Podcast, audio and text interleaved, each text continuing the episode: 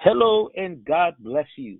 This is Pastor Jeremy, and what a delight to be with you on this Tuesday, December the 22nd of 2020.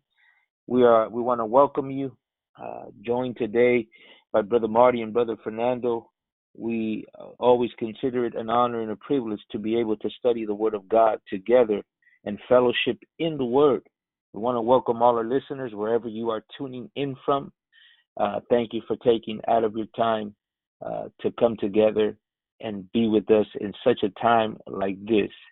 I always say if there was ever a time that we need the fellowship in the Word, it is now more than ever before.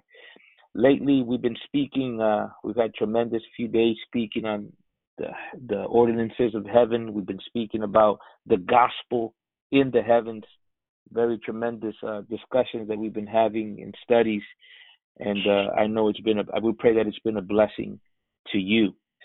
Well, today we're going to get into the Word of God and give as much time as we can to the study of the Word. So, Brother Marty, we'll leave it to you to share what God has placed in your heart as we study the Word of God together. Amen. We're looking forward to today's podcast as we uh, we have a, a new word that we want to share with you today just want to make an announcement to all of our uh, underground radio free church listeners out there. We're so glad that you have uh, been with us. Many of you have been with us from the beginning in March, and uh, we've come to to today, uh, December the 22nd. And uh, we know this is Christmas week, a lot of families gathering, so forth and so on. So we're going to, if you don't mind, we're going to take uh, the rest of the week uh, off to spend time with our families this Christmas season. However, uh, we we really feel in our heart that uh, you know that if you would like, which we're going to do, we're going to take some selected messages from the last ten months almost now, the year 2020, and we're going to post them.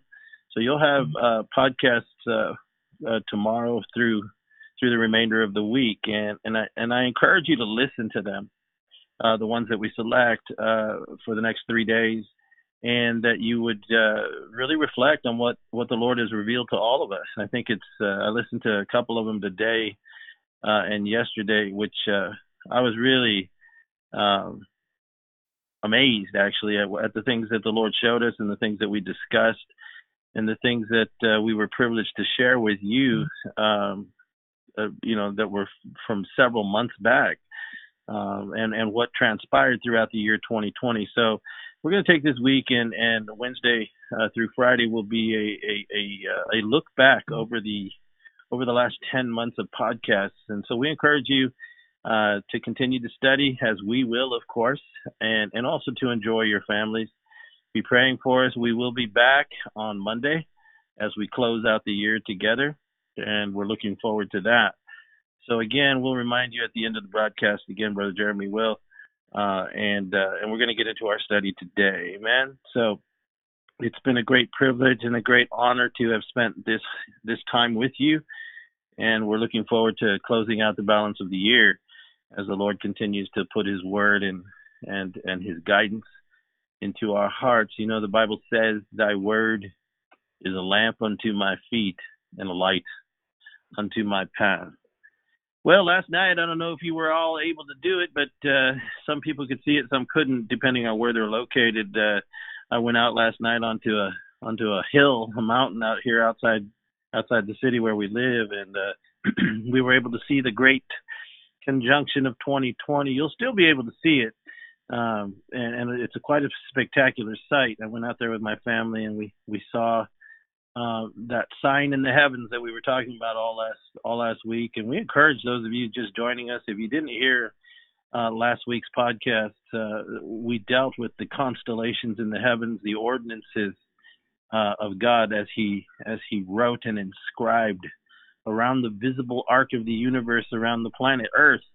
Uh, the gospel and the stars, and we and we really looked at it from from many points of view. We pray that you'll be blessed, but uh, what we saw as we as we discussed yesterday is, is quite possibly a significant sign, something that hasn't been seen in over eight centuries. And so we believe that the Lord is indeed speaking in multiple ways, as Jesus said, there would be signs in the sun, the moon, and the stars. And indeed, we had one last night of a huge, huge proportion. And if you listen to anything, at least listen to yesterday's podcast as we covered at length uh, this great conjunction and quite possibly what is being said to us in the heavens uh, as we enter into the final days of 2020 and head into 2021. And like we said, you know, it's Christmas week. And as we sit here today and we're approaching the close of the year, again, we come back to where we feel the Spirit of God is leading us and what we are to teach. You know, America, it is incredibly unsettled right now as we approach 2021 and we've experienced this year together. You know, this whole world truly has changed. Uh, on November 3rd, we had a presidential election, and the United States is still, as of this date, it's unresolved. Uh, in spite of what the media says, there's still a great struggle over what's uh, what's happening here, and, and, it's really still being contested. And, and really, truly great and, and powerful global forces. Um, I was thinking about it today, man. They're like vultures in the desert, you know. Uh, they sense uh, a wounded prey, uh, and and and it's like these globalist powers are circling around our country, and the noose is tightening. And whether we want to hear it or not, we are in really, really big trouble. And uh, I'm not trying to be melodramatic, but uh, we do this every single day and, and have for many years, and, and we have never seen a time like this. And and we're not rookies at this anymore. I'm not claiming to be some great old sages or anything, but uh, all that we have learned, all that the Lord has trained us through the years, everything that He has imparted to us and and led us through, it's it's it's all pointing to to where we are right now, and, we really do believe this country is hanging over the precipice, if you will. We're in big trouble, brothers and sisters. And the parallel, uh, you know, the parallels between the last days of Judah and our time right now are incredibly striking. You know, time was was now running out on Judah, and that's what we're going to look at today in Jeremiah five. I believe the Lord has has given us a word uh, for today, and and and what He was really placing in our hearts. You know, and and that's what we're going to look at when we pick it up. Time is running out on Judah, and and and and in an incredible display of of collective cluelessness of just how serious their condition was. Uh, they persisted in their obstinance and and continued to ignore the Lord's warnings, which He had been given to them for for decades from His prophets. And so now, really, like we were just saying, it was as if they were hanging over the precipice of divine judgment, which was coming their way, much like America is today. Absolutely asleep you know, when we talk about judgment, you know, what we're really talking about, it's not as if God Himself is judging. In many ways, when you study the the prophecies, what He is doing is actually removing His protective presence, and and that makes way for the judgment that comes down on His people. Understand, the forces of darkness are being held at bay over any nation that claims to have fidelity with God. But if the nation persists in rebellion and in the breaking of God's established revelation in His Word, particularly uh, against the gospel of the Lord Jesus Christ. And in, in their case, it was the Torah, it was the Word of God and the Word of the prophets. Um, then he has no recourse but to remove himself from that that collective group of people. And in so doing, the, the forces of darkness flood toward where the light once used to be. And that is how judgment comes about. So it's not really God Himself that is that enacts that kind of judgment. He judges the world, but when it comes to His people, they reach a point where they're no longer capable of being reached. He has to remove His presence. And those of you who remember our studies in Ezekiel, which were very difficult studies, um, that is basically what He showed His prophet. If you remember His his systematic removal from from the ruling religious establishment, the political class, and and then ultimately his own sanctuary, his own temple. and how he made his way out. It is the removing of God's presence that that that leaves a vacuum that that gets filled. And and that's what we call judgment that comes upon the people of God. And and and and I don't think we have realized in this country just how absolutely shielded and protected we have been.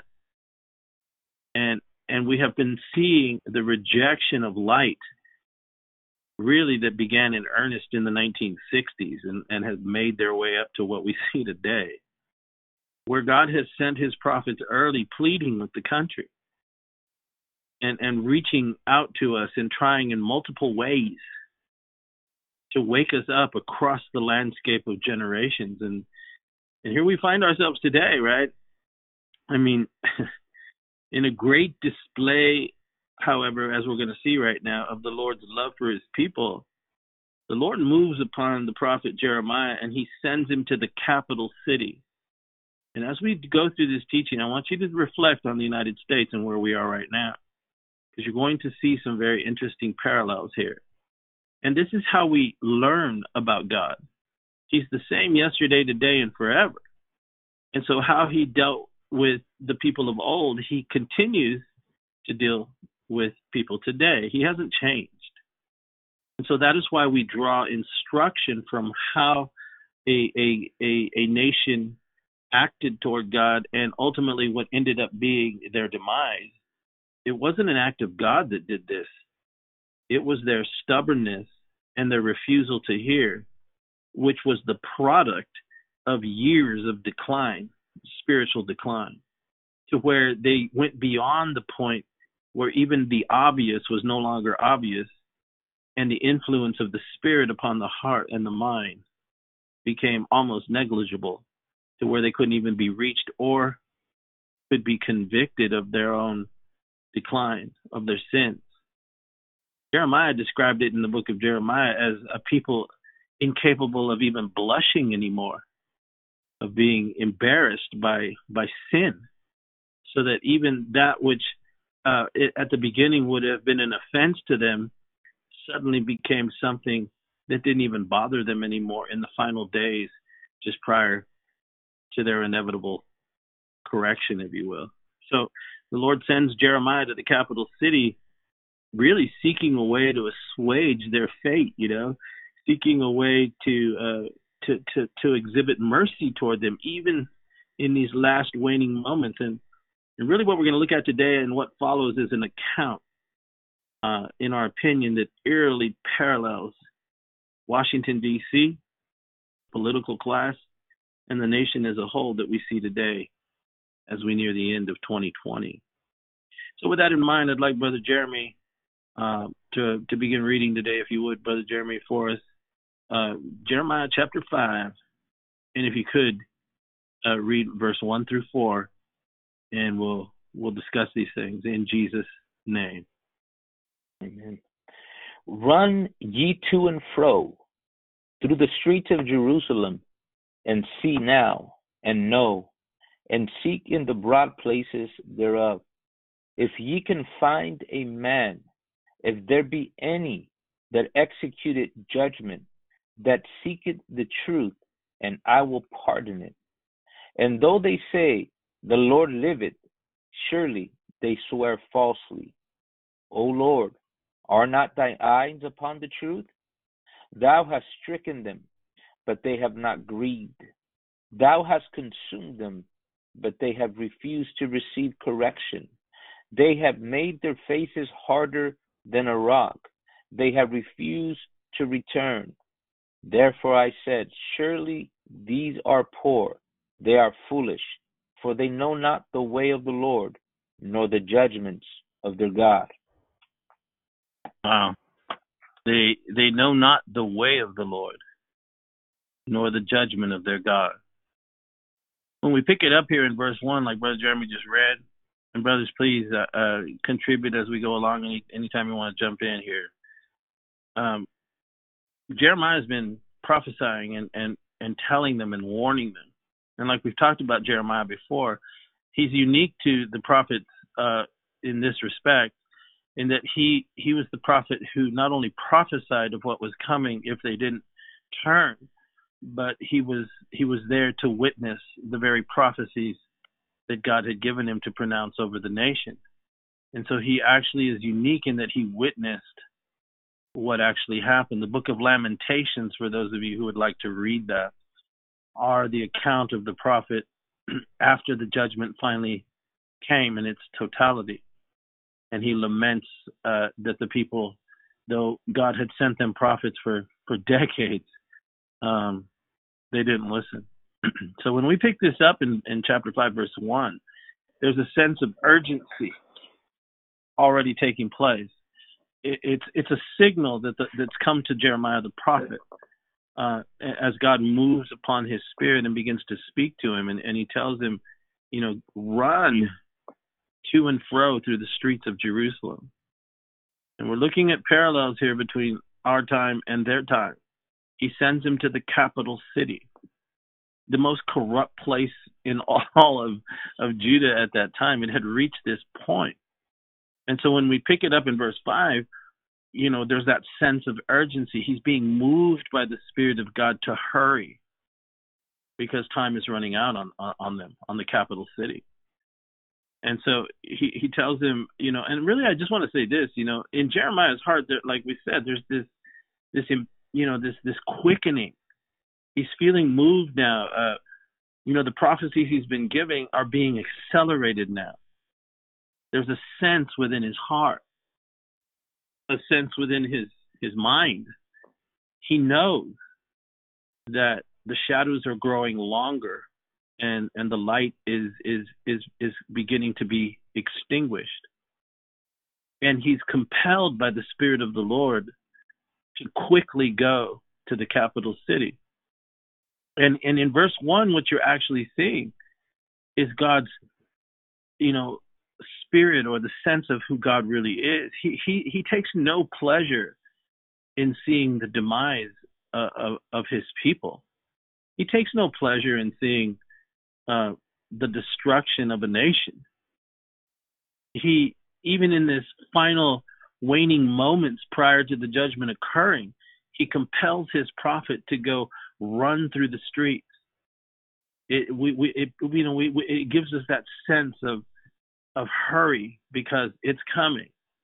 And and what I want you to do, he tells him, is to go to see now, go see now and know, he says in verse one, and seek in the broad places. If you can find one man, if there's any that executes judgment, any that's seeking the truth, and then the Lord says this in verse one, I'll pardon it. I'll lift my hand of, of uh, uh, the gavel from coming down on, on, on the ultimate judgment here. If you can just find one person, Jeremiah. This is this is interesting because can you read that again, brother Jeremy? Just the uh, that uh, that first verse. Yes, run ye to it and fro through the streets of Jerusalem, and see now and know, and seek in the broad places thereof if ye can find a man, if there be any that executed judgment, that seeketh the truth, and I will pardon it. And I will pardon it. That's the heart of God. I mean, I mean, he he he wants. He's looking. What's being revealed here is he's always searching for a way. It shows us his heart and and and and this is a mystery to me. First, he tells his prophet to go see now. It's it's timing specific, right? And the word means that he sends his prophet to inspect, and he tells him, "I want you to perceive, and I want you to consider." First thing I want you to do: go there, inspect what you see. This is the capital city now. Imagine us walking into the corrupt halls of Congress and the Senate, man or down on the streets of D.C. where they were burning the the oldest church in America over the summer, and and uh, you know we had troops in the streets and rioters. And, it's just a crazy thing, right? It's a capital city we're talking about. So uh, he says, I want you to go and inspect, and I want you to consider what you see there. And and brothers, I want I'd like to have your thoughts here because the way the Lord was ministering it to me this morning was I called I wrote it down and called it the mystery of the witness. The mystery of the witness. It's a mystery that he would send to me his his prophet. And and and and as I dug into the the thoughts of that, Jeremiah is known as the weeping prophet. I remember Brother David Wilkerson one time said uh, when he was preaching, and he said, uh, "You know, you're not qualified to be a prophet until you're able to, in private, weep and cry and have compassion for the very people that God sends you to when He brings a word of correction to them. You're not qualified until you're you're there." And I thought that was such a, an incredible statement. And I thought about it. Well, yes, absolutely. The prophet is made in private. And when he steps out, he's overcome by the anointing of the Holy Spirit. And he speaks as an oracle of God. But he's also a man who's very familiar with the culture he finds himself in. And and and he he is sent now to the capital city it's the final place, and and it's a mystery of the witness. That's how God gave it to me. Uh, as as God's prophet, as God's servant, God is. It's almost as if God is telling His prophet, "You need to go now because of what you've been preaching all this time." There's always a sense of hope because when you read Jeremiah's prophecies, he says, "This is going to happen to you uh, if you don't do this." If you'll do this, like repent and seek me and, and acknowledge your sins, I'll avert what's coming. And so that's mixed within the very fiber of the soul and the spirit of the prophet here. And it's as if God says, go quickly. And it gives us an insight into the intercessory life of the prophet himself because of the words he uses. He says, I first want you to go inspect it. You go perceive in the depth of the spirit what's actually taking place here in this country and this nation and consider it. And in some ways, it's almost as if the prophet's heart has to come to the same conclusion as God himself. And, and there, there's a connective spiritual cord there, if you will. If the prophet's heart comes to the conclusion that any further extending of the hand of opportunity for turning around uh, would be simply folly because it's not going to happen. Then, then it's almost as if that's the point that we begin to seal, see the seal and the determination of the inevitable break forth into the capital city and really the nation itself. What do you think about that, guys? You know, I'll say this first, and and that's uh, I go back to the study we had uh, a few months ago on Jeremiah, when the Lord would ask Jeremiah, "What do you see? What do you see?" And even though he saw a summer of fruits, but then he he begins to declare what he saw, and um, what other people could have perceived as um, good. uh, Jeremiah saw it the way God intended it to to to see it. You know that that's that's a to me, brother. That's a um, a sign of how God deals with us. It, it ultimately is is for us to perceive what He sees. Isn't that what Jesus did?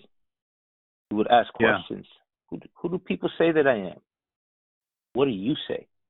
Always asking questions to perceive. So I, I just on that little point, I, I thought that was that that's incredible uh, giving Jeremiah an opportunity to see what God sees. Yes, that's a good. Yes, that's that's and that's a component of it. And and yes. and and yet and and yet in the finer thing that I guess I'm trying to say here, is, and maybe you know, uh, let me just say it the way I the way I perceive it it's it's kind of like you made me think of the Lord when you were talking about there when when Jesus came to the Mount of Olives, uh, just you know as he was heading into Jerusalem, and that would be his his final week on the earth as uh, before the crucifixion. Uh, he came over the hill, and you could see Jerusalem, right? And and that's what it says of the Lord. It says seeing the city. He saw the city of Jerusalem and he wept. It was after the weeping took place that he then declared, I would have gathered you like a mother hen gathers her chickens, but you refused. You would not. And then he says, And now your house is left to you desolate. Mm. So that's what I mean by the mystery of the witness. Even the Lord himself, perceiving the city of Jerusalem, comes to the conclusion, and it's settled in his heart the house is now desolate. He wept, even as Jeremiah many years before, centuries before, had wept over his own people. There's something about the relinquishing, even though we're moved, uh, uh you know, by a word of God or a sense of God.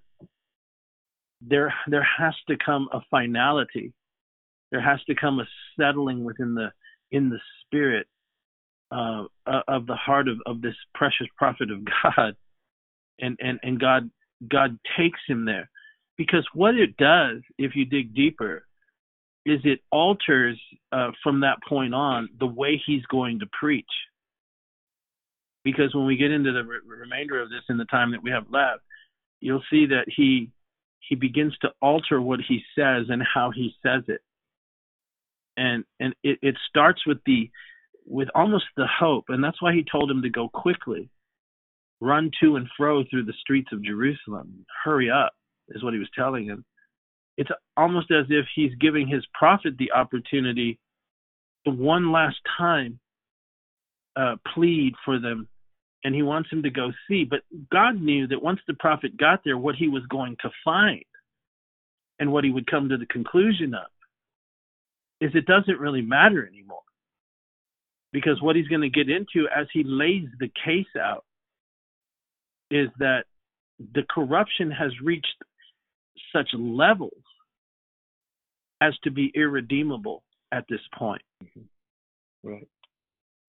And and that's an extraordinary thing when you think about an entire capital city devoid of any kind of influence on it or any influence wow. that could be that could be uh, impactful enough to shake it out of its out of its right. stupidity. Go ahead, brother.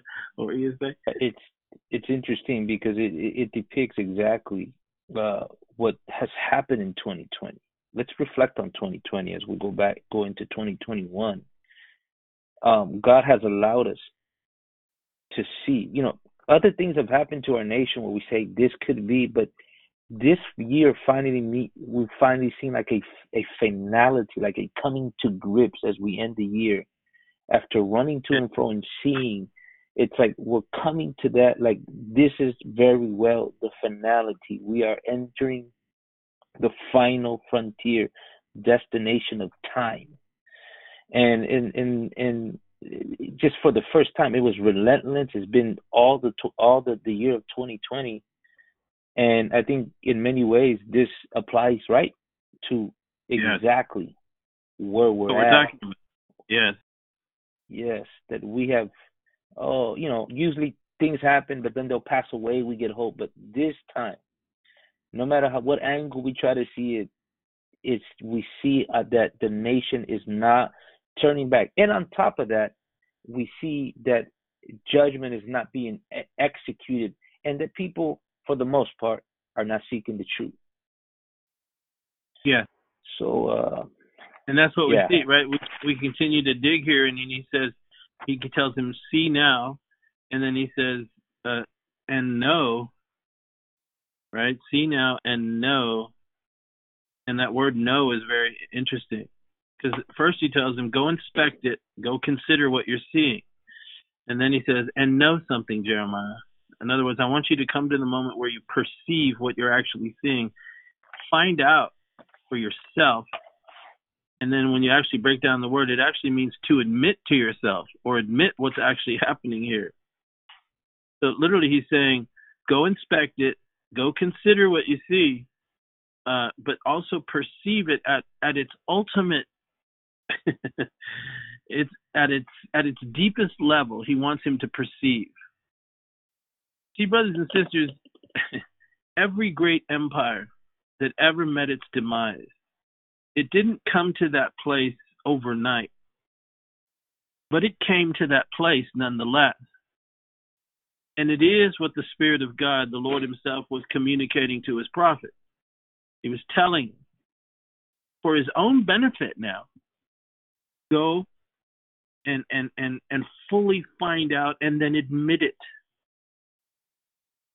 Where does one reach the conclusion of a matter? Especially as it pertains to the judgments that befall a nation that once knew the glory of God, as mm-hmm. ours has.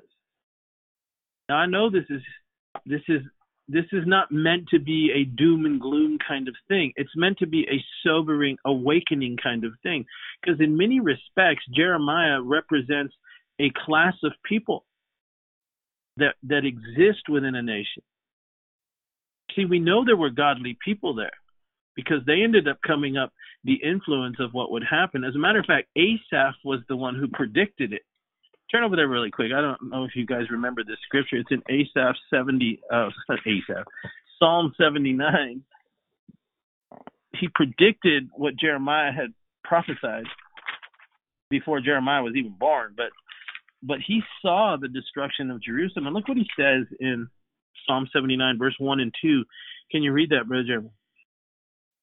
Yes. O God, the heathen are come into the into thine inheritance, thy holy temple have they defiled. They have laid Jerusalem on heaps. The dead bodies of thy servants have they given to be meat unto the fowls of the heaven, the flesh of thy saints unto the beast of the earth. Incredible. And yet, there's this promise in verse 11, what Asaph saw. Read verse 11, Brother Jeremy. Let the sighting of the prisoner come before thee, according to the greatness of thy power. Preserve thou those that are appointed to die. Incredible. And we're not going to dig deeply into this, but my point is is that there were good people there because that's what Asaph reveals by the Spirit of the Lord when he's prophesying the destruction of Jerusalem, which would happen in the days of Jeremiah. He talks about uh, his inheritance, and then he says, uh, "The bodies of your servants and and your saints are affected." Now, we should talk about it in the natural respect of the ultimate judgment that came down upon them. The good suffered with the with the bad but in a spiritual sense, the nation itself has been defiled and opened up to all kinds of forces, so that even the servants of God and the saints of God are now subject to an increase in demonic power, which is represented by the fowls of heaven and the beasts of the field. That is what we're seeing happening in our country right now. But later in verse 11, there in chapter 79, he, he appeals to God to preserve those that are his saints which he will and does by the blood of Jesus Christ. And so we know that there were people in the city that he calls his saints. The problem is, is that the city had come to a place, as we go back to Jeremiah 5, that the city had come to a place where it was no longer reachable, where even the saints of God no longer had influence on it, the true saints of God. Have you tried to talk to an unbeliever lately? Have you have you exhausted your your your uh, your outreaches to those who have just hardened themselves and you wonder what's going on you no longer have influence over them not because you're not saying it right or because you don't have the presence of God in your life but simply that the culture uh, by and large has reached the point of being beyond uh, turning back uh, toward the Lord. They don't want to hear it so even so, well, that's what he's asking Jeremiah to perceive when he sends him and says, "Quickly go, and you need to know this for yourself." It's why Jeremiah sat on the rubble when it actually happened and wept. He knew. He knew what was coming. It doesn't mean he wanted to see it. And unless we have that kind of a heart, I think we uh, we're not capable of truly fully understanding how these things happen. How has America come to the place it has? It's not overnight. I was looking at some documentaries of the 1950s on on TV the other day, uh, and they were actually it was just like a sit down with with school children and their parents. What a different culture, man! I mean, it was just beautiful to hear them and their innocence. America was an innocent, beautiful place who's who who who was blessed and whose foundations were the Bible and and the love of God and the decency. And and our nation was was blessed beyond any any nation ever in the history of the world. Much like Judah and Israel were. So he sends his prophet. He says, You need to perceive these things. You need to find out at the deepest level of your own self to reach a conclusion and to admit the condition of what you see. And, and here we see that, you know, I think you know, it's an acknowledgement he was asking Jeremiah to come to. You know, acknowledge it because it's connected to the judgment. It's it's a sad state, but he had to admit it to himself. They've reached this point. What's interesting is he sends him to the streets, right? What he says in verse one. Uh, where he tells him to uh, to go through the streets, which are the the narrower places. The streets are the narrower places, and and see the activity there. But where most of the people are are in the broad places. So first he starts in the smaller, you know, more confined spaces, seeking somebody at in this capital city that God called or said you know, are they executing judgment? Are they doing the right things? Are they seeking moral fidelity? That's what the word seeking the truth means. Is the capital city truly seeking morality? We were just talking to, before the podcast, Brother Jeremy and I, about this latest $1 trillion or however many $900 billion quote unquote stimulus package they just passed to help the poor people that they've been trying to kill for the last year here in this country by shutting their businesses down and shutting the schools down and you know the little guys getting beat up on people are going broke on and on and on and they passed this stimulus package not to help the people they they they gave hundreds of millions of dollars away billions of dollars away to to major corporations they even did they even gave 15 million dollars for for for gender studies. What has that got to do with helping the poor? They gave $1,800 checks to the families of illegal aliens, undocumented, they're not even American, and only $600 to the poor people of America whose businesses they've made shut down.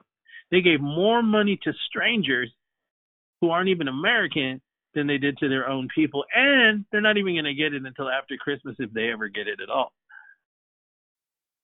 where is the moral fidelity in this country? That's what those are the kinds of things. In the Christmas season even. I mean it's crazy. They they sent seven hundred million dollars to Sudan, a terrorist nation in East Africa, renowned for its slaughter of hundreds of thousands of, of Christians. That's where they sent money to. I don't want to get into that, but he sends them uh, to the cap. Go ahead you know, it's all of this stems. Number one, it starts in our pulpits and obviously in places of judgment. Whenever an, an, a nation fails or perverts the judgment, right, the righteous judgment of God, it, it brings forth consequences. You know, you made me think about when uh, the mother of Solomon uh, uh, speaks speaks to him in, in, in and 31 and she warns she says do not pervert the judgment of any of the afflicted. Look at what we're speaking about right? This stimulus package as an example that should be to help the needy he says open thy mouth for the dumb and the cause of us such as are appointed to destruction open thy mouth judge righteously and plead the cause of the poor and needy and whenever we cease to do that in our pulpits and in our nation, you know, places of government, uh, the only thing that can await for us is judgment. Yeah. Judgment. And and that's why, you know, in, in part, you know, we can interpret a little bit at least in, in, in Jeremiah five one, that there be any that executed judgment, that speaks knowingly the word, the oracles of God, right? That seeketh right. the truth. And and that's the same thing going and happening in our nation today. Yes. And and again, when he's talking about he's uh brother Marty, he's he's he's he's doing a systematic search and and of, of, of the society of Jeremiah's day for any righteousness, uh, and and and and he's also laying out a case as to why judgment is coming. It's coming, um, but he needs to show the prophet uh, yeah. why it is coming. He he needs to come to grips with it because ultimately, by him doing that, uh, is going to propel his message to to another level. Yes. Right.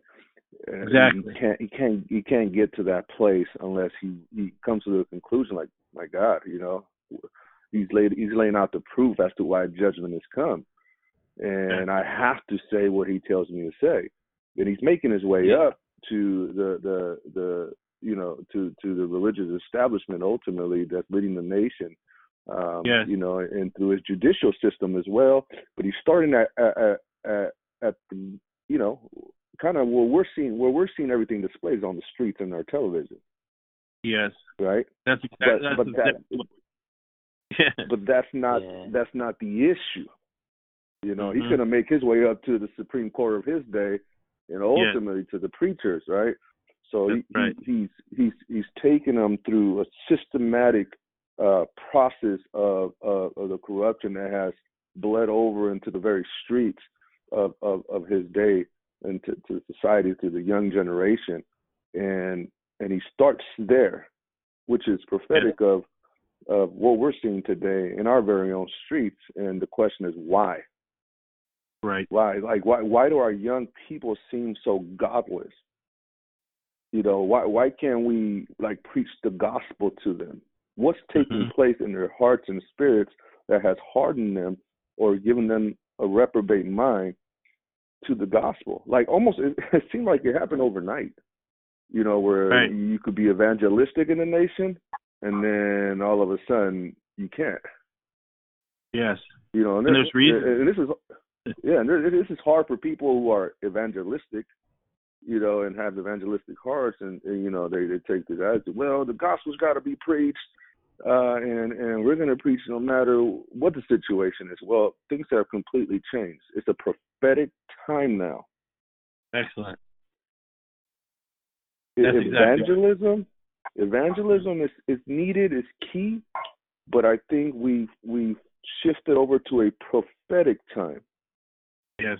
where you have to lay what's at stake before the people. And I want to lead you to Christ, but at the end of the day, you're going to have to choose what side you want to be on the Incredible. Lord's or the devil's. And that's how serious it is. And that's Yeah. that's what we're seeing here in in uh, uh, uh, in the, book, the book of Jeremiah, and ultimately that's what his message is going to be. Yes. I- Go ahead, brother. I think it's I think it's fascinating too, uh, brother Marty and brother Fernando. And this is just a thought. God could just come and bring judgment without including anybody, but He decides to include His servants in the council. The Bible says that we will judge. At the end, we're going to judge. and does that make sense? To include us. Yeah. I, Yeah. I- I think it's fascinating, you know, um, to to declare judgment. He uses, you know, his prophets. He doesn't have to. He can do it. He's God, he makes us part of that council. Man, this, this is Yeah. deep. And and for God to include us, I mean, that's that's amazing. That's part of our responsibility. We will judge Yeah. one day with God.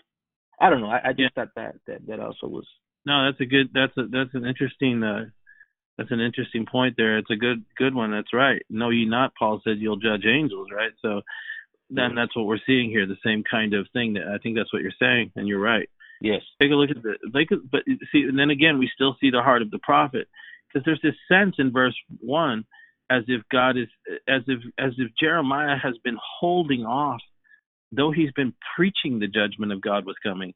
It's almost as if we have an insight here that his very uh, fidelity to his calling was not only uh, manifested as as the fiery prophet who was calling out his culture, but in the in in the way that the Holy Spirit writes, we have insight here what he was like in private. And and so when we pick it up in verse one, it's as if God is saying, Well then hurry, go and look for yourself. Because when he gets to the bottom of verse one, he says, If you can find any man anywhere that's doing the right thing in that capital city over there at the high levels, he's saying, I'll pardon it. And it's almost as if we have an insight there that that's exactly what Jeremiah had been praying in private over the very people that he had been proclaiming to were in danger of the judgment of God. And, and there's this mm-hmm. sense from the Spirit of God there that he, he he's saying, okay, you need to really go take an honest assessment here because they've reached the point now where it's it's it's inevitable. But you yourself need to be convinced of it you remember later on in the book of Jeremiah, he says, Don't pray for them anymore. You remember that? He says, Don't pray for these people anymore. I don't want to hear it. I won't listen. And that's kind of what he's saying here in, in verse 1 of chapter 5. He's like, You go find somebody, even one dude amongst the aristocracy here, and, and, and you know, because the capital cities where all the big wigs are, kind of like Washington, D.C. So you go find you know, amongst all those lobbyists and business people and the king and his counselors and the ruling religious establishment. You go look amongst that class, because we just read in Psalm, uh, the Psalm 79 there that there were saints of God there, but none of those guys were influenced at all by them. They had been thoroughly corrupt, and so God says, "You go find that one one guy." He says, "One guy, I'll pardon it," which lets us know Jeremiah had been praying, "Oh God, you know, don't have mercy on these people. But even God reaches that point where He says, no, uh, it's actually worse if I let it continue uh, than than than putting a stop to it. So then let's let's quickly go on here. So from that point on, he he's looking, he's he's surveying. He then goes from the the the, the streets into the broad places where most people are hustling and bustling around. You know, this is this is commerce. This is you know chariots going by, horses, people, you know, the marketplace, all that stuff, you know, the activity. And what he was trying to show him was look, they're hanging over the edge of the cliff and they could care less. They're so consumed and so caught up in the here and the now and what this world is, and they're so corrupt, they really don't care.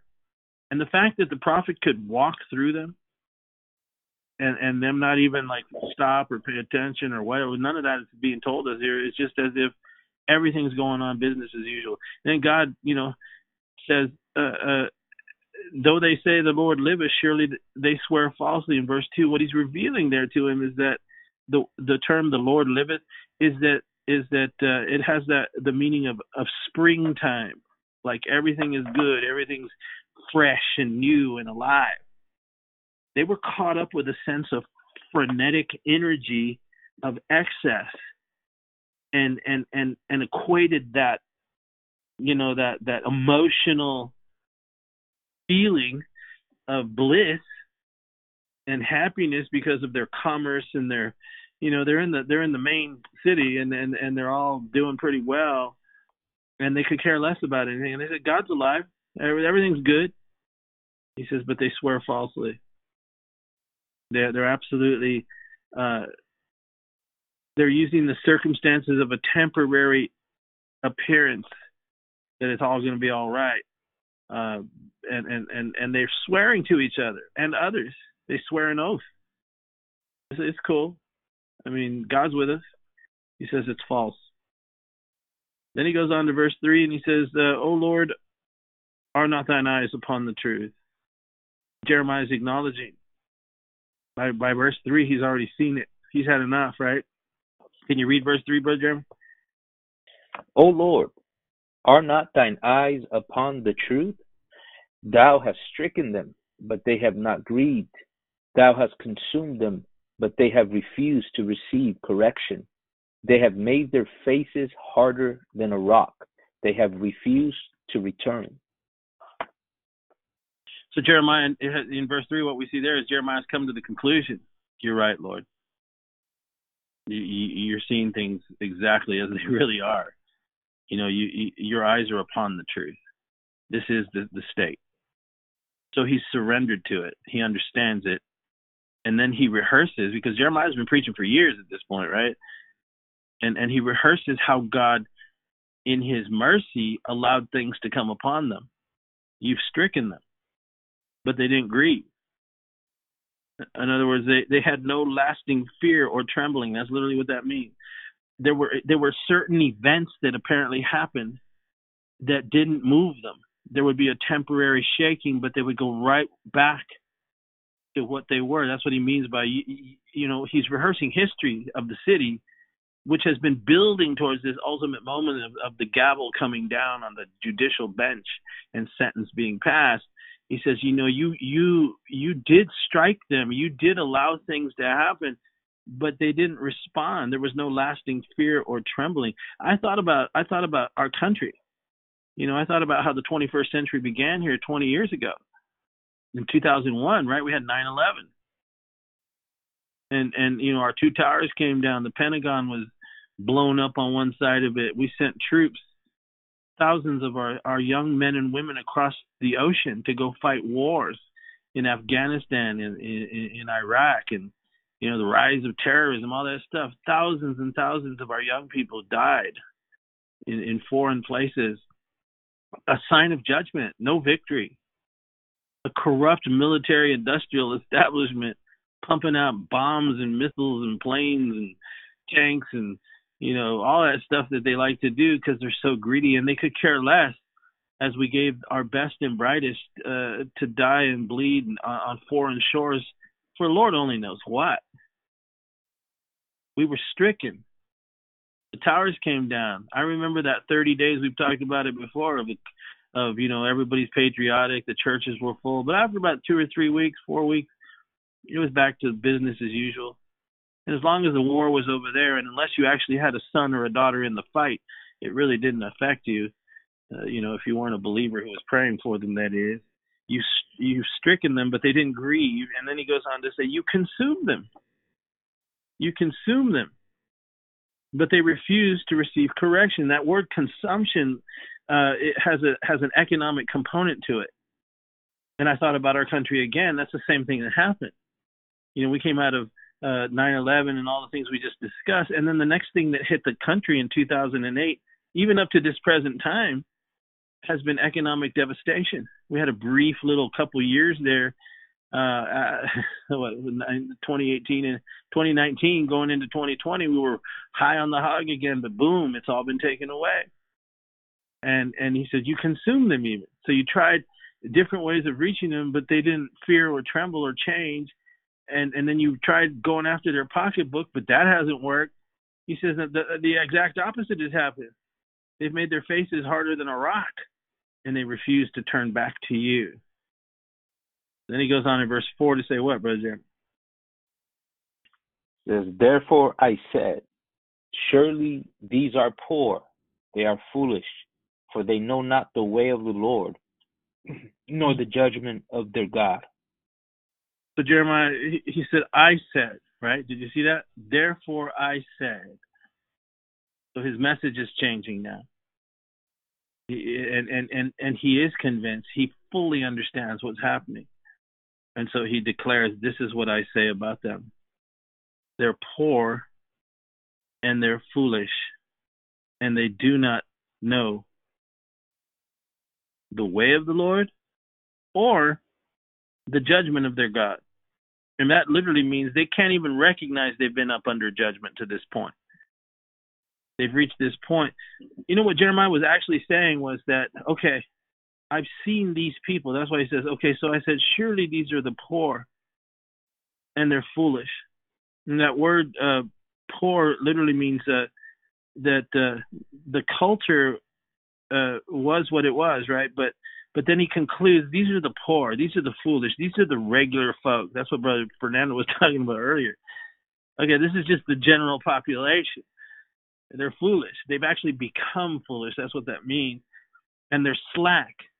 Remember, these are the this is the nation of God. He's in the capital city of Jerusalem where the temple is. So the word slack literally means they become spiritually lazy and they show wicked folly. That's what the word foolish means. In other words, they they have embraced their sinful behavior. They've embraced it. This is the state of the affairs of their society, and really ours as well, if you'll be honest. And so he says, I said, okay, that's just the regular people. I know. I'll go look for some sanity in verse 5. Can you read that real quick, Brother Jeremy? Verse 5? I will get me unto the great men and will speak unto them, for they have known the way of the Lord and the judgment of their God. But these have altogether broken the yoke and burst the bounds. That's what Brother Fernando was talking about right there. That's what that's where he comes to. He goes to the supreme court of his day, if you will. He goes to the highest offices of the land. He goes to the very paragons of of of, of society and and seeks there to see if there's anyone there. The Lord had told him go look for one man, right? I mean, go go check out the ruling uh, class and see what kind of people are actually in the city. He concludes, well, they're just dumb and stupid, right? I mean, they're, they're that's to be expected, I guess. So I guess what I'll try to do at this point is go to the people that should know better. Uh, you know, he goes to search and, and he concludes you know, I'm going to go look for the great men, the elders. It literally means the elders, the men of stature, the distinguished, the, the political ruling class, if you will, the king and his court, and the religious establishment elite, the Sanhedrin, the, the, the high priest, the, the Levites running the temple. He went and looked at that level of society. And he says, I'll go speak to them. I'm going to go converse with them, declare with them, and also warn them. That's really what's in that word speak. Why? Because they know the way. They they know how God judges a nation. These these aren't lightweight spiritual people here. They know. These are the aristocracy. They know better. But then he concludes, um, they've altogether broken the yoke. That's an intense thing that he's talking about there because the yoke indicates servanthood. Understand this that what he's addressing here is is really the same kind of concept that the United States was built on. Her ruling leaders should be viewed as yoke driven leaders. In other words, the yoke was what was put upon the ox, which is the servant, right? He has a yoke on him, he plows the field. These men uh, that God put over the nation were meant to be servants first to the Lord and then to his people.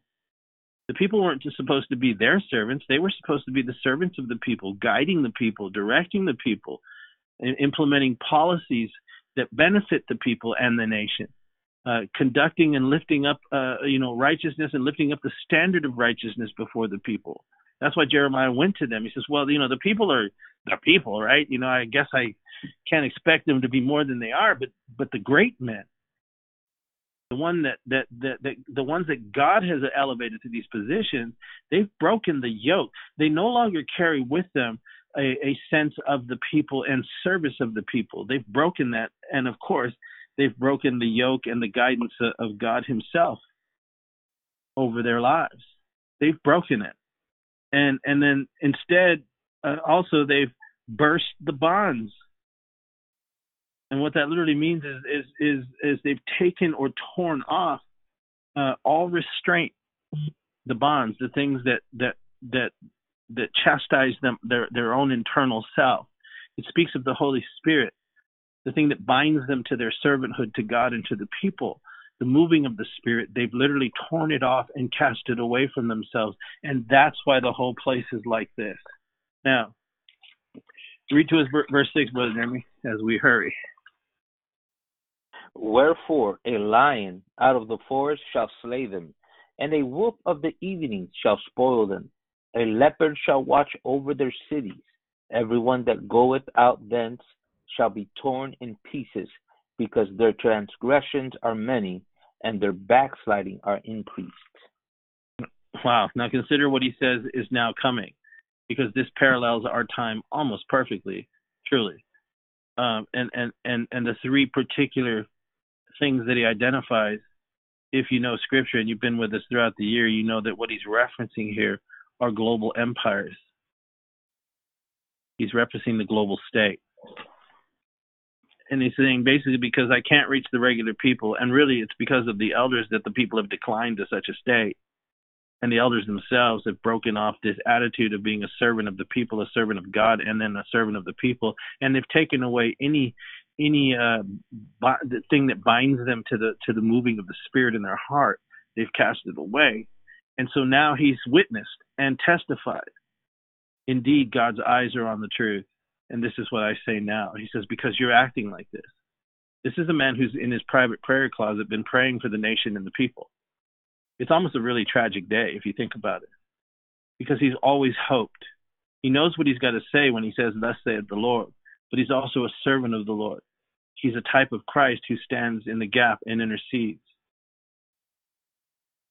But because of this, now he says judgment is going to take the form, if you can hear it the right way, of a global state, a global empire, because that's what would happen. Babylon was coming. But he describes it in, in, in three different characteristics. He says it's going to come and invade their land.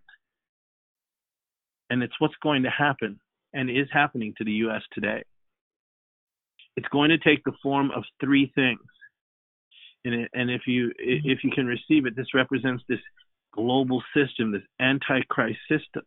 The first thing he mentions is the lion out of the forest, and it, and the lion will slay them. We know that the lion is symbolic of Babylon. And what he was really saying, spiritually speaking, the forest is always, or the trees are always representative symbolically in the in the in the in the Word of God of the nations of the world. So he's saying that out of the nations of the world, a lion is coming. It, it represents that spirit of Babylon. It's the first thing he identifies because he's been dealing with their moral decay and their spiritual decline. He allows it to come out after them. It's it's really spiritual corruption that you're witnessing here, and we ain't got time to get into all this, but this is Revelation chapter 13 that we're witnessing here. What was Babylon uh, famous for? Nebuchadnezzar's image, the, the taking of the holy vessels of God and mingling them with the unholy it brought destruction upon them. He says, I'm going to allow that spirit to come fully upon you. A lion out of the forest is how he describes it in biblical terms. The next thing he says is the wolf. The wolf, he says, uh, he describes the wolf of the evening shall spoil them.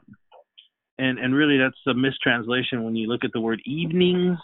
It literally means a particular kind of wolf that comes out of the deserts. It's a desert wolf, really. And and and uh, in studying what what kind of wolf he's actually talking about here, it's a desert wolf, which is the kind of wolf he doesn't hunt alone, but he hunts as a collective.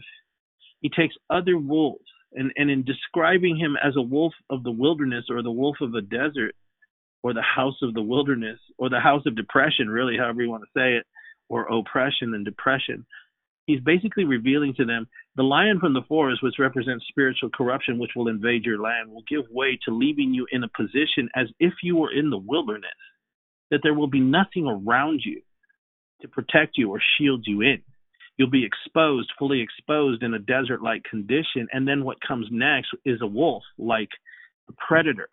It's the spirit of Antichrist. It's the collective because this desert wolf hunts in packs we started out our, our study this morning talking about how it's as if all the global powers of the world are circling the United States right now, trying with all their might to bring it down. Time is running out. We're headed into 2021.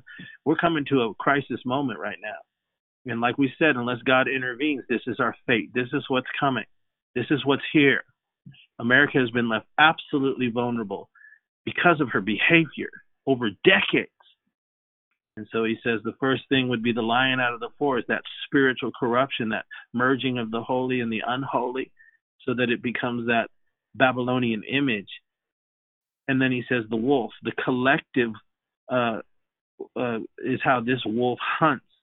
And when he talks about that that wolf will spoil you, again, it's an economic component. It, it, it means literally anything of value that you have as a nation it's going to be consumed by these wolves. And they're going to move as one, one unit. And when you actually study this desert wolf, which I've done, it it it prowls around with its other predator wolves and it looks for weaknesses. It looks for weaknesses until it spots weaknesses and then they move together to exploit those weaknesses until ultimately they've overrun you and take the prey. In this case, it's it's the economy. They're after the wealth, the riches of your nation, is what Jeremiah was saying. That's what he's saying to America today. This is the form that it's taking. But then the most striking one of all, if you know your Bible, is the is the phrase the leopard. The leopard shall do what? Watch over their cities. It's the third component of the global state that's seeking to take control of this country, even as it did Judah of old. The leopard, if you know, as you've been with us over over time, is mentioned in Revelation chapter 13 as being one of the chief and major components of the beast that rises up out of the sea. The leopard is also mentioned in Daniel chapter 7, the leopard with the four wings. It represents Alexander the Great. But what they were famous for, as we've talked about many, many times, is the speed by which they move, and secondly, its its military component. In other words, imposing dr- draconian situations upon unsuspecting people. And so he says it's going to be a lion from the forest, a wolf from the desert, but it's going to ultimately manifest itself as a leopard watching over your cities. Ladies and gentlemen, this is the surveillance state we're talking about here, watching over your cities. It's already here, and it's going to grow in 2021. And like the leopard, it's coming fast. I was reading an article this morning. Uh, the great leader from communist China, Xi Jinping, was recently in uh, at the G20 summit, and uh, which is where all the economic people get together. He makes this speech, and listen to what he said here. Uh, Xi Jinping uh, uh, is calling for countries across the world to accept a global COVID 19 tracking system. A leopard shall watch over your city that uses QR codes in an attempt to expedite international travel. Listen to this. Xi proposed the concept during the virtual G20 leaders meeting on Saturday, this past Saturday, noting, listen to this, that this global mechanism uses an electronic barcode that would help determine a traveler's health status, according to the Chinese run government news agency, South China Morning Post. China has proposed a global mechanism on the mutual recognition of health certificates. They're creating a global tracking system here, brothers and sisters, based on nucleic acid test results in the form of internationally accepted QR codes. We hope more countries will join this mechanism. And listen to this insanity. We need to further harmonize policies and standards harmonize policies and standards. Do you hear what he's saying? We're moving as a globe now. There's only one nation standing in the way, and the leopard has come to her shores. In order to establish, listen to this, fast tracks to do what? Listen to this language. To facilitate the orderly flow of personnel. He doesn't call you people. he doesn't call you people. He thinks of you as robots or personnel, people to be utilized by the elite. I could go on. But the system provides users with a color code basis based on their risk of exposure to the virus. And the QR codes are barcodes that can be read on your mobile devices.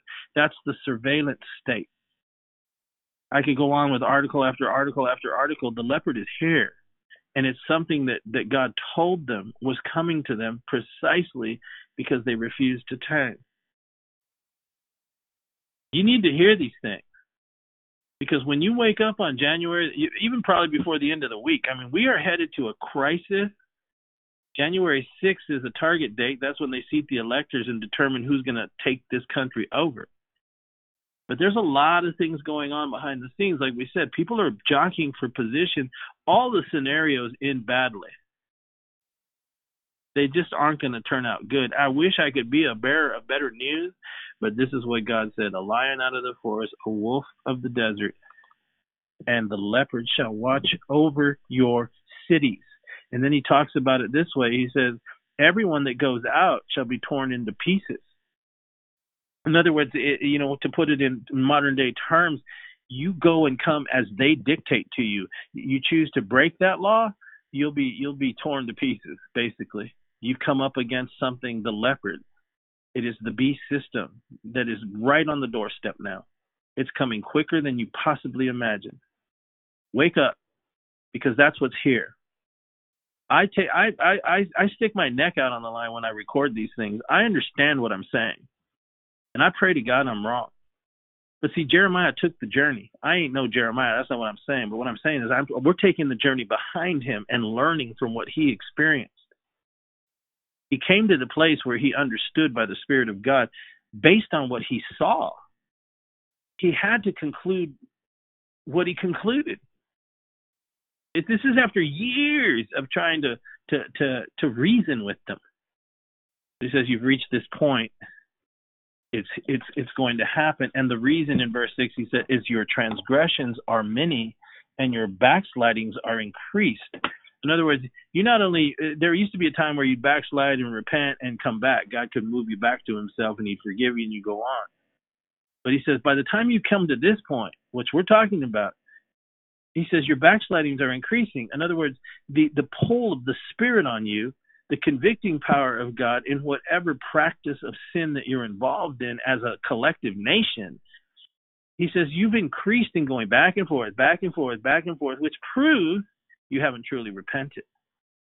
As a result, in the meantime, when you've been all caught up and consumed in your own behavior, the lion, the wolf, and the leopard have infiltrated your land. And so then he says in verse 7, can you read that, Brother Jeremy, verse 7? How shall I pardon thee for this? Thy children have forsaken me and sworn by them that are no gods. When I had fed them to the full, they then committed adultery and assembled themselves by troops in the harlot's house houses. Incredible and that that was taking place in the natural but let's let's let's let's put some spiritual understanding on this. What is he actually saying spiritually speaking? He's still addressing the elders and now he begins to tell them how can i pardon you for this? He's speaking by the spirit of god. I can't pardon you. I can't pardon you for this. Notice he doesn't lay the blame on the children.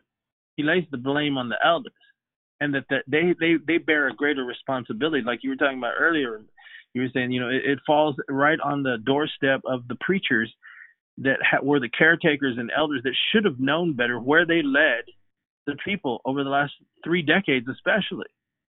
Notice what he says to the elders your children. What is this a type of in our day? A type of the, uh, the, the ruling class religious elite. The children they produced are children that forsake God. And, and they've become fully idolatrous, a, a, a commingled kind of congregation. Uh, they swear by them that are no gods. They're idolatrous. Then he says, when I had fed them to the full, and I blessed them, they were prospered. But then they began to commit adultery. The very prosperity that God gave to the nation produced within them a wandering sort of idolatrous and in this case he he he, he talks about it in the in the realm of of adultery but he lays the blame at the elder's doorstep and says, These are the kinds of children your ministry, your caretaking, your guidance has produced. It is the ultimate expression, it's the full flowering, it's the harvest fruit of, of, of years and years and decades of decline and perpetual backslidings, he said. They're your children, they're idolatrous, they've been prospered, but yet they have become adulterous. And listen to this they assemble themselves by troops in the, in harlots' houses. oh my goodness, what is this? Uh, to me, it speaks of the mega churches because that's what we're talking. They, they they gather in these huge numbers, and instead of being in what they call it the church, but God called it a harlot's house. And what does a harlot do? She gives herself in whatever way she needs to in order to get the thing that she wants. She's she's totally driven.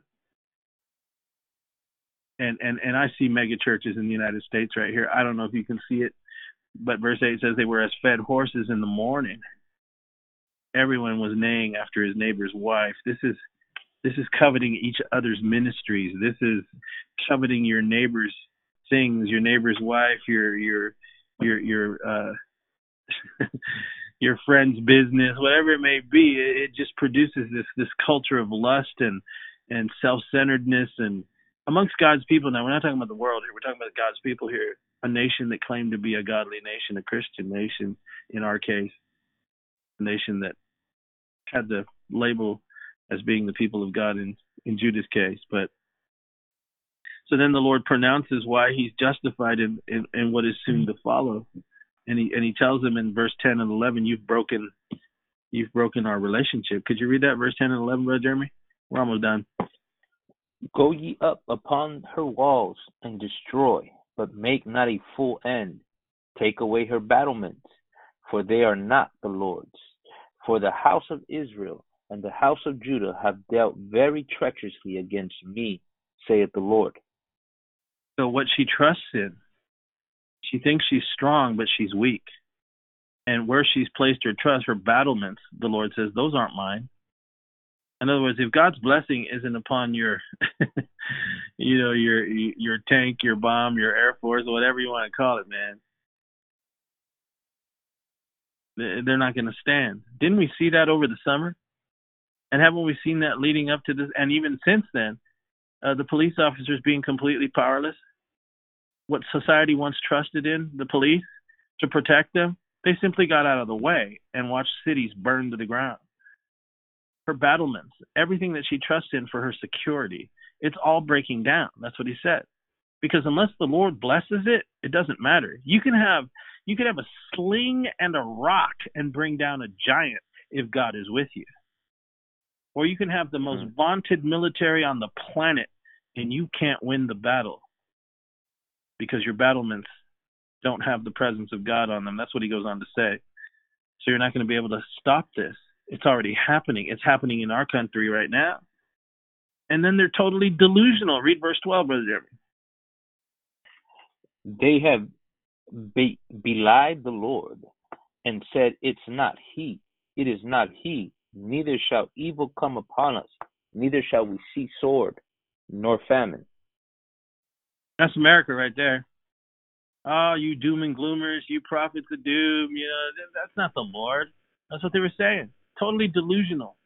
They've got the lion, the, the, the wolf, and the leopard all over them. They've had all kinds of things happening to them. This is the capital city now. So arrogant, so proud, so idolatrous, so corrupted that even when the man of God came and said, Look, this is what's happening. They said, That's that's not the Lord. There's nothing bad gonna happen. Really? You actually think that uh, there could be an invading force come into our land, the sword? Do you actually think the breadbasket of the world could go hungry? You remember the Depression, people, if you know your history? It can have. You remember the Dust Bowl that, that that whipped up in the Midwest and destroyed crops?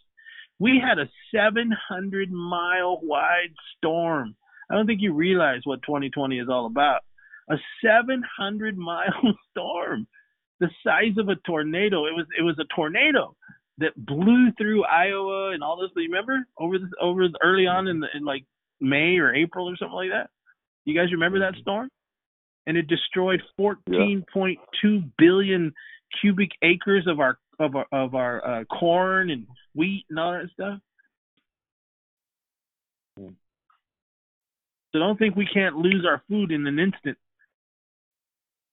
People are already seeing shortages, and what's coming is going to be so tracked and so regulated and so controlled that if you don't play ball with these people, the leopard, the wolf, and the lion, it's not good. It's not good news. They were totally delusional.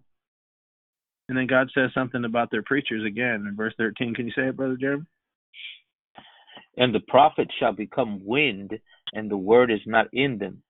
Thus shall it be done unto them. That's probably the ultimate of all judgments. Is that, that your spiritual leadership has absolutely nothing to say. They're empty. I don't know if you paid any attention as to what's actually being said out there by these knuckleheads that call themselves prophets. They're pathetic. They are indeed, like Jeremiah described them, like wind. And, and and and that's a form of judgment. When a nation has that kind of spiritual leadership, that's what God's telling Jeremiah to tell them. That that you you're up under judgment. You're just too stupid to see it. And so God says, he says, here's the true word, verse 14. Wherefore thus saith the Lord, God of hosts, because ye speak this word, behold, I will make my words in thy mouth fire, and this people wood, and it shall devour them. Incredible. It's basically, spiritually speaking, that the word itself is is a testimony against them, and it's energized by God to bring to pass what it is that He moved upon His servants to declare. Because you speak this word now. You know, you've crossed over from verse one to where you've been seeking me to pardon these people, but now, you know, as we went through the chapters, now you've concluded, and because of it, your message changed. Just like Brother Fernando said, your message now is one of inevitability. And then this is this is incredible because is this not China today? China, America. Listen to this. Verse 15. Lo, I will bring a nation upon you from far, O house of Israel, saith the Lord. It is a mighty nation, it is an ancient nation, a nation whose language thou knowest not, neither understandest what they say. Yeah, and then they go. Uh, he's talking about this is again. We're learning from ancient history here. How did God deal with this nation? This nation of Judah and Israel. He said, when you know that you know that you know, those of you can see, it's the same God yesterday, today, and forever. He brought a nation into the very fabric of his people's country and land. An ancient nation, he said. You don't even understand their language. You, you, you, they're mighty, and and you don't understand what they say unless you've been paying attention or been under in a cave somewhere, haven't been paying attention, there there is a there is a dragon that is all up and in this country. It's called China. It's that ancient nation. It has infiltrated this land. I'm just telling you the parallels are striking.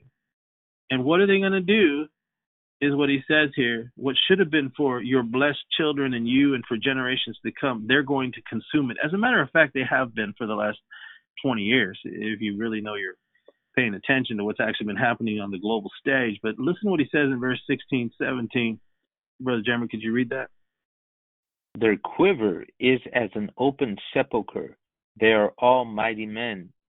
And they shall eat up thine harvest and thy bread which thy sons and thy daughters eat.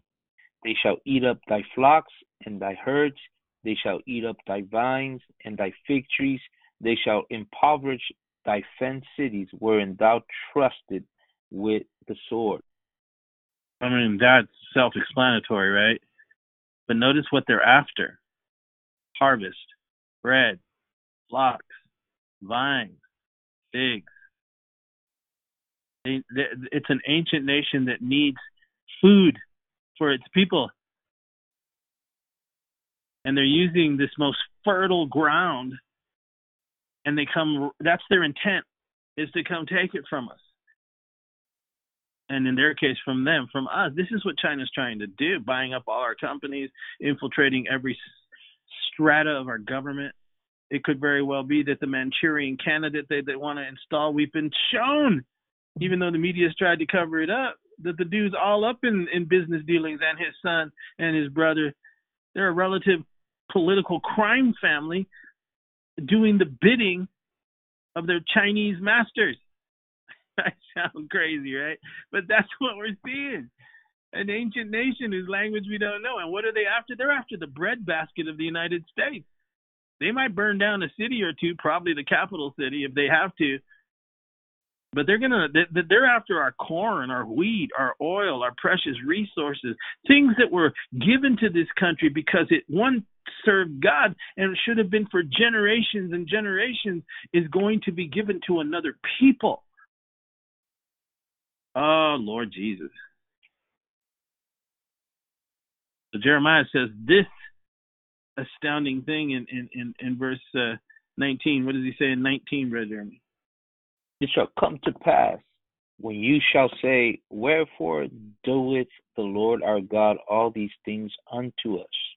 Then shalt thou answer them, like as ye have forsaken me, and served strange gods in your land, so shall ye serve strangers in a land that is not yours. In our case, how the Lord ministered that to me today.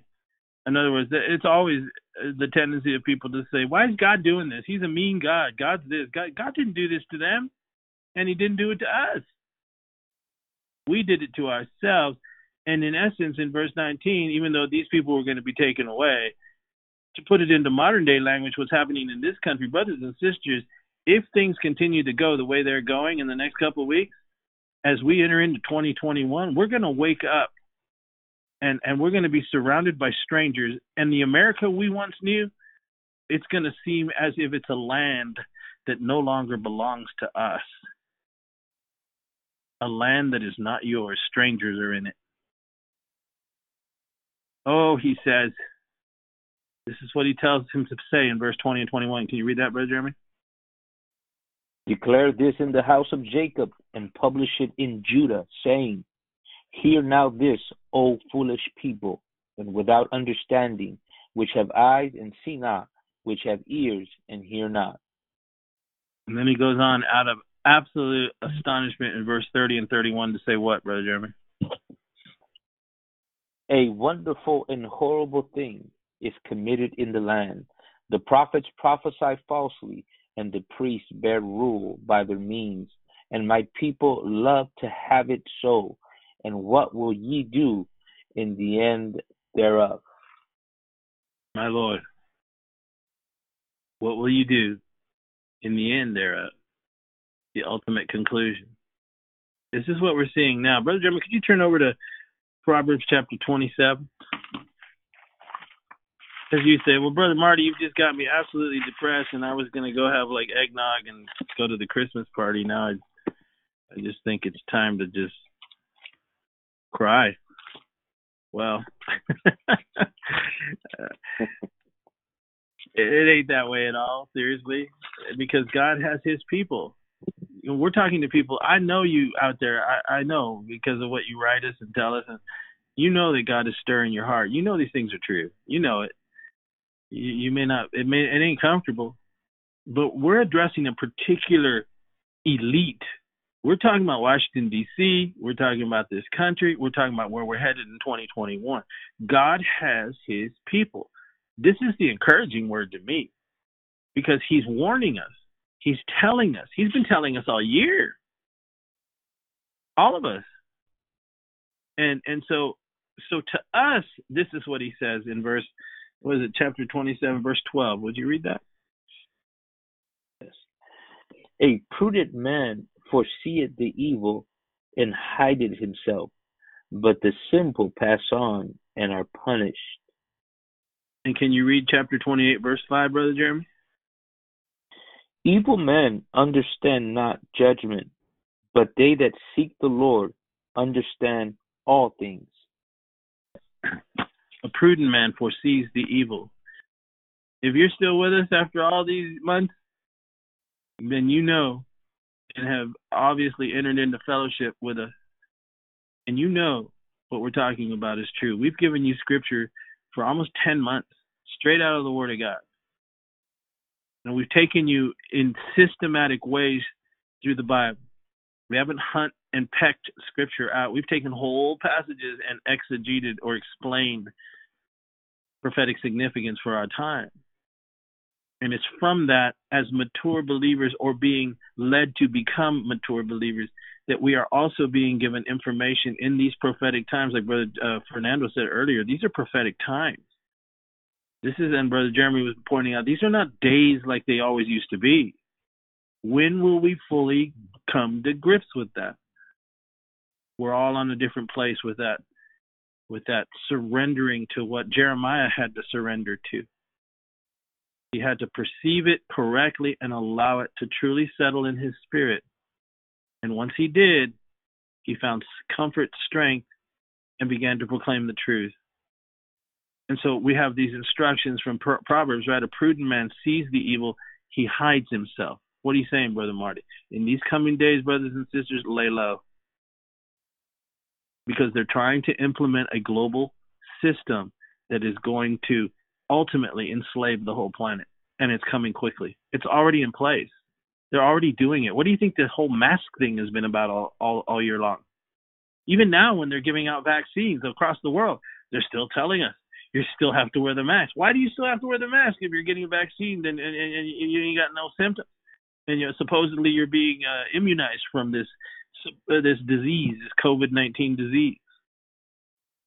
It's about control. Don't you see that? They're trying to condition our minds. What about the, the global media shutdown? You have to really know what you're doing to find out accurate information nowadays and, and the right places to go. Because if you listen to the national media, you're getting a narrative. What's happening before our eyes? They're implementing draconian uh, uh, censorship in the freest country on the face of the earth. Who do you think's driving this? Could it be that ancient nation whose language we don't understand that's after the very resources they need to sustain of 1.6 billion people in their country? See, the prudent man sees this, he says, and he begins to hide himself. We're going to need to be wise and hide ourselves however shape that takes for you and me is is you know it's up to all of us to figure that out for ourselves right but we need to do it. Those who are simple he says they just keep going the way it is. And they end up coming under the severity of a situation like a snare jesus called it. And they didn't see it coming simply because they ignored it or they they they poo pooed it off as they say. They just yeah you guys are just crazy. I'm telling you, you're not going to call us crazy in about a few weeks from now. If you if you think we are, you'll be back. I encourage you to go back and listen to these messages since March up until now. Because the Spirit of the Lord has been guiding all of us. We've been on this journey together, all of us together. And it's come to this and, and and it really comes down to that, right? Do you see what's happening and and and do you respond accordingly? Because God is telling us what to do. Verse 5 of chapter 28 of Proverbs, he said, The evil men don't understand when judgment's upon them. He said, But they that what? Seek the Lord understand all things. That's you, brothers and sisters out there. I know you wouldn't be listening to these podcasts if you haven't been seeking the Lord. And you know in your heart what God is telling you. He's going to lead us, He's going to guide us. Each and every one of us strategically placed where we find ourselves at this time, in these prophetic times, we are going to and have been being given information and leading by the Holy Spirit. However, that is for you. We ain't got no list. We ain't got no book that we're offering. None of that. You listen to the Spirit he will lead you. It's different for you than it is for me. It's different for my brothers than it is for me. And on and on and on. But the basic principle is the same. Hide yourself. Keep your head down. That's what they used to tell us in the military. Keep your head down. When the bullets are flying, if your head's down because you saw it coming, you're going to be all right. Well, you sound like one paranoid dude. I'm not paranoid, brothers and sisters. I'm a realist. I know what's happening, and I know you do too. Look, we don't take any joy in some of the things we've had to share. Trust me, it ain't fun. But there's a strange comfort to it. It's kind of like when they tell you stuff like, you know, I got some good news and I got some bad news. And which one do you want to hear first? We always say, give me the bad news first. Why? Because if I can deal with it and I know what's coming, I can deal with it. So, 2021, again, unless the Lord intervenes, we're going to see a quick and swift decline in what freedoms we have we have known in this country. It is inevitable. It's already happening, and it has been happening all year. It's going to be incredibly quickly coming upon the earth. I encourage you go get Klaus Schwab's book COVID-19 and the Global Reset. Go get his uh, copy of his book called The Fourth Industrial Revolution. They tell you everything you need to know right there. These are the global elite. He released that book in July of 2020. He's the head of the World Economic Forum. He's all tied up with China. He's all tied up with the EU. All these people have been planning this for years. And like we've talked to you about before, they didn't load their gun just to show off and not intend to use it. They didn't loosen their tie if they didn't intend to to to you know or open their coat, you know, however you want to say it, man. They didn't put on their jogging shoes if they weren't willing to run. I mean, they're they've told us and they've showed us they're taking their shot right now. That's what we find ourselves involved in. And the prudent, the wise, Jesus says in his word, he sees it, she sees it, and she moves accordingly to hide herself from the fray. You must get informed. It's time to grow up, people. I'm going to say it to the end of the year. It's time to grow up. You are not going to play church. Let me tell you, you're not going to play church. You want to go off with those false prophets? You want to go off listening to those people blowing wind as God describes them? You want to go play with that crowd again? Then I ain't got nothing to say to you. But those of you who Daniel was told are called the wise, you understand now settle it, all of us in our heart, and let God have His way. Because the truth of the matter is, the conclusion for a nation that has has uh, turned its back on the Lord for a very long time, the Lord has warned and has sent His prophets early, but this country refused. Instead, we persisted in breaking the yoke and bursting the bonds, as Jeremiah said. And for those who love the Lord, you know his word is true. But know this also He loves you. He will always preserve his people. These days must come. They have been prophesied. For the foolish, it's going to overtake them completely unaware, although it's been coming for quite some time now. But for the wise, the children of the Most High God, you, my brothers and sisters, you don't need to be afraid. Because truly, we know something that they don't, that it's not going to be long now, and the kingdom of heaven will come. So lift up your eyes to the heavens, like our Lord told us to, and do what the book of Revelation says enter into an agreement with the Holy Spirit, for it says, The Spirit and the bride say, Even so, return quickly, Lord Jesus, is our prayer. We love you. We give you what we can give you by, uh, let me tell you something, by much prayer. Hallelujah. We don't take lightly our responsibility. We work in the field of the Lord. We are laborers in the house of God. And I will not stand before him on that day and say I didn't try and give everything I could to tell you what I see in his word, what my brothers see in the word. I have calluses on my knees praying over these podcasts. I take these things very seriously. I don't need nobody's sympathy. I'm a big boy. I don't need nobody's pat on the back. I've done away with that years ago. I'm trying with all my might to tell you these are those days. We must pray and ask God, open our hearts, incline our feet unto your path. Help us. Help us not to look at things we shouldn't look at. Help us not to think in the certain ways we should think. Help, help, help us not to be tied up in this world. Help us to get real. Help us. We need your help, God. Help us to take care of our children. Help us to love our wives. Help us to take care of our neighbor. Help us to prepare for what we see coming. Help us to grow up. When I was as a child, I thought as a child. But when I became a man, I put away childish things. Enough.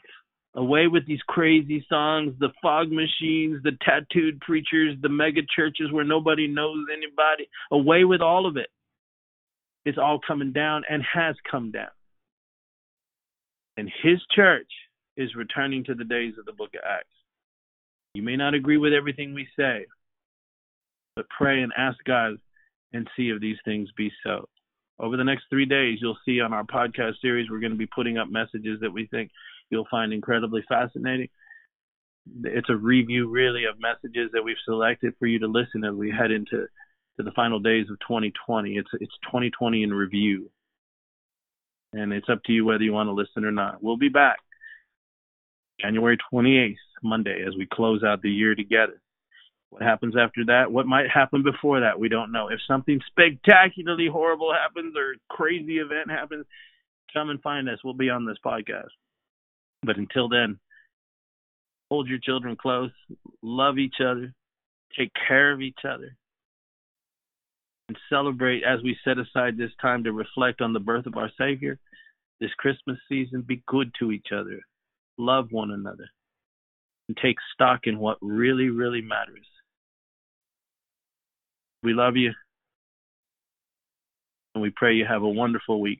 We'll see you on Monday the 28th. In the meantime, if you got time, we're going to post those messages Wednesday, Thursday, and Friday. Be blessed. The Lord love you. As Brother Jeremy says, the Lord keep you. And in all things, don't forget, keep looking up. God bless. Amen. From our family to yours, Merry Christmas.